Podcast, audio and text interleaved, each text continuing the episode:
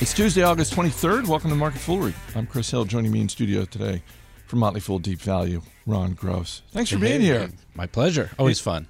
In keeping with, I think every time I've asked you to be on Market Foolery this year, I asked you with a about uh, 45 minutes before. it's like, hey, in 45 minutes. That's how good I am. That's, that's, I can just pop right in. And that's how bad I am at planning. No, but it's always fun. Uh, we're going to dip into the full mailbag. We're going to talk uh, about a new report out on the restaurant industry, but we have to start. We have to start with Best Buy. Holy do, cow! Do we have to? Because I I, I messed this one up so bad.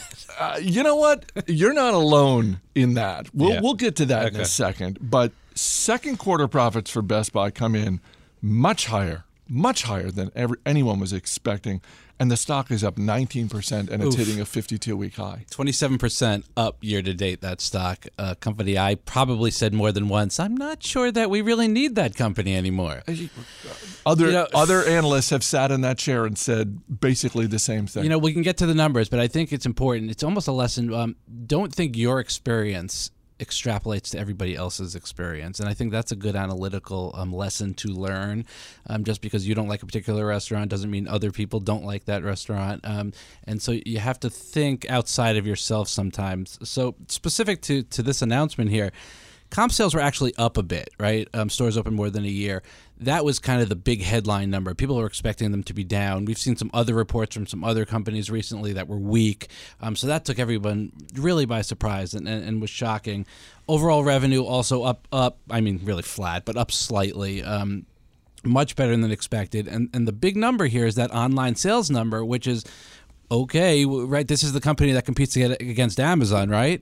Um, up 24% online sales, really, really strong. M- more visits to the website, and also the average order size was up as well. You know, things you love to see because it kind of exacerbates it. Right. It, goes exponentially then. So really getting it done. Um, their online sales now as a percent of revenue is is over ten percent, over ten and a half percent, um, where it was just eight and a half percent a year ago. So this company is doing something right. Um, I still say that what they're doing right is not in the stores because I think that's a miserable shopping experience. Um, but people are going and buying stuff online, um, and it's not Amazon isn't the only game in town.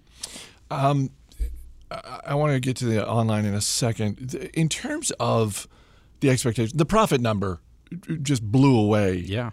What was expected. Some of the others, though, I'm I'm wondering how much of what we're seeing today is low expectation, like going over a low bar. Because in terms of the same store sales, what was expected was a decline of about half a percent. It was up I think 0.8%. So in, in real numbers, that's not that's not a, a huge amount. It's certainly not as big a beat as we saw on the profit side of things. True. So I'm wondering how much of this is just like, well, it's Best Buy. We're not expecting that much. That's right. So as we always say, in the short term, uh, stocks trade based on expectations. In the long term, you've got to have a vibrant business that continues to put up good numbers, good cash flow, and good growth to support a price. Um, and this stock was kind of you know really beaten down. So all all you really have to do is beat expectations to see a nice pop in the stock. Even over the last five years, the stock is up about sixty percent. So you're making money, but that's that that pales in comparison to ninety five percent for the S and P. So this is great that they had positive comp sales, but I mean barely positive. They eked it out they need to continue this trend, continue to increase sales. Wearables was a really strong um, category for them. We're going to have to see what happens with that market. I think there's a lot of questions about where the wearable market goes from here. Mobile phones and gaming continue to be weak for them, but uh, televisions actually and appliances both were good as well. So they're not just seeing one or two things. There's, there's some strength. There's pockets of strength. Um, but the momentum will have to continue. They did increase guidance, and it's still only trading at four times EBITDA. So if again, it's still even with this pop, pretty cheap. It's still if, a cheap stock. Well, cheap is in the eye of the holder, right? It's cheap if they continue to execute. If they go the other way, then it's a value trap, not a value investment. It's pretty interesting. There's a, a while back, Fortune magazine had an article. Um, uh, Hubert Joly is the is the CEO. Um, came over a, a few years ago, um, but this was about um, not just Joly, but r- really more about the management team that he has built around him, and it's a um, you know Sharon McCollam, who uh, came over from William Sonoma, uh, William Sonoma as the CFO, um, uh, and uh, we were talking about e-commerce before. Uh, Mary Lou Kelley uh, is the woman who heads up their e-commerce operations. It's just a nice reminder that. Yep, the CEO gets the corner office, and they deserve the credit and the blame for when things go well and when things don't go well. But you know, show me the CEO who who is a great success that doesn't have strong operators around him or her. Oh, absolutely. I mean, obviously uh, essential, and especially in a turnaround situation, you know, identifying the problem is one thing. Then putting in, you know, people and processes and and the, you know where we go from here is another thing, and then executing. Um, not easy to do, and restructurings are tough. Best Buy for today, we're going to say, all right, let's nice job. Let's see what you got though going forward. I, I don't own the stock. I'm I I don't know. I, I, I find myself rooting for them. You, oh, well, in, in part nice because of in part because of the valuation that you mentioned. Yeah. The the fact that it's like yeah, this stock's up almost twenty percent today, and it's still really cheap. And if they can if they can deliver, also you, you have to believe. A, isn't a little bit of this people covering their shorts? It could be. I I, have, I actually Yeah. didn't look at the short interest, but I would imagine it was it was pretty substantial. So yeah, people people run to cover, and that pops the stock as well. Uh, before we dip into the mailbag, uh, a note out from uh, a firm I've never heard of before, Canaccord uh, Genuity, about uh, the restaurant industry and generally a cautious report on the industry writ large, but but singling out four restaurants um, uh, as a buy based on a, a variety of factors. And and here's what caught my eye: the four restaurants in question: Panera Bread, Sonic, Darden Restaurants, parent company of Steve Broido's beloved Olive. Garden, um, and Dave and Buster's, and Interesting. and uh, saying, look, because of the potential they have for market share gains, because of their potential in attracting millennials, uh, the reasonable valuation of these stocks, we we look at these four stocks.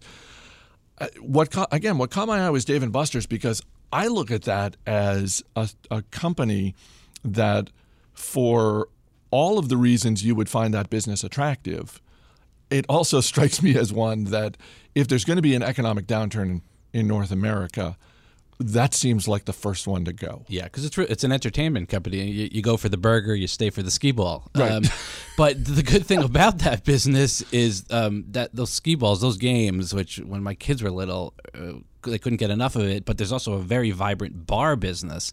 So the bar plus the games are extremely high margin, um, and that's where that business model gets interesting. Yes, you are correct that a lot of that can can get hit um, in an economic downturn, but for now, with unemployment relatively low and the stock market at an all time high, and you know, uh, I, I, I could see why they would include that. Our email address is marketfoolery at fool.com.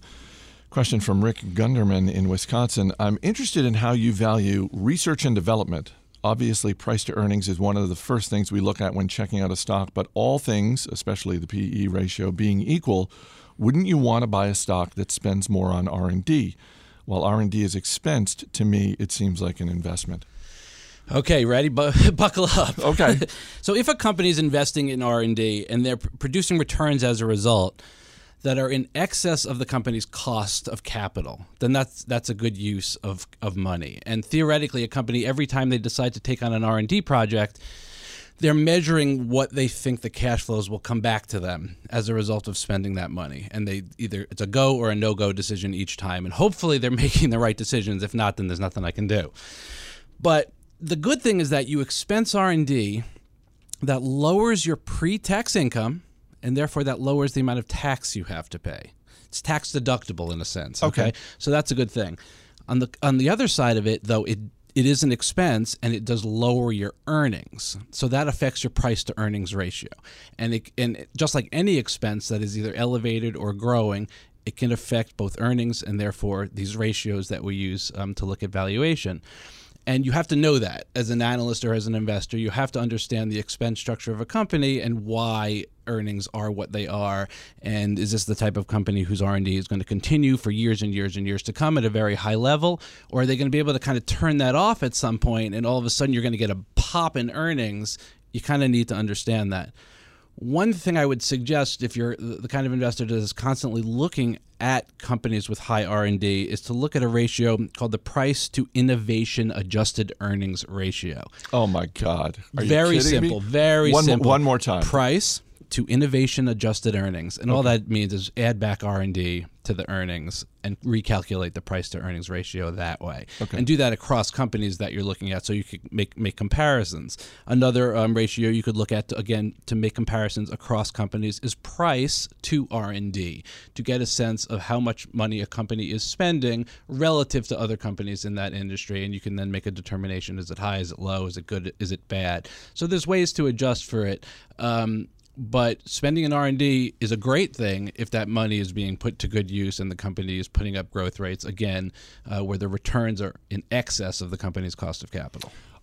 Is this an area where, uh, it, when you're looking at a business and their R and D spending, does track record matter? Do you do like in, you?